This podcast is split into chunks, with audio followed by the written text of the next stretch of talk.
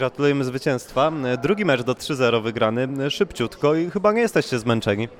No, chyba nie, ale dziękuję. Wygraliśmy, nie graliśmy najlepiej, ale wygraliśmy. W porównaniu do meczu z Ukrainą było lepiej, gorzej?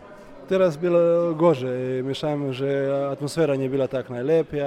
Dla nas nie graliśmy tak na poziom, nie był najlepiej, ale dobrze. Jeszcze raz mówię, że samo główne co wygraliśmy, to jest główne. Idziemy następny mecz. Marko Podraszczanin ma dzisiaj urodziny. Zdradzisz, co, co życzyłeś, Marko? Jak każdym sport, sportsmenu życzyć zdrowie, w domu, żeby wszystko było w porządku i jeszcze dużo złotych e, jak e, medalu. Dużo czasu macie, szybko mecz zakończony. Jakie plany na wieczór? A nie wiem, nie mamy teraz dużo czasu. Jeszcze, jeszcze jeden mecz mamy i idziemy dalej. Ostatnie pytanie. Serbia rozpędza się, będzie mogła rywalizować e, ze Stanami, z Polską, z tymi najlepszymi drużynami. Będziecie się bić? Macie szansę w tych pojedynkach?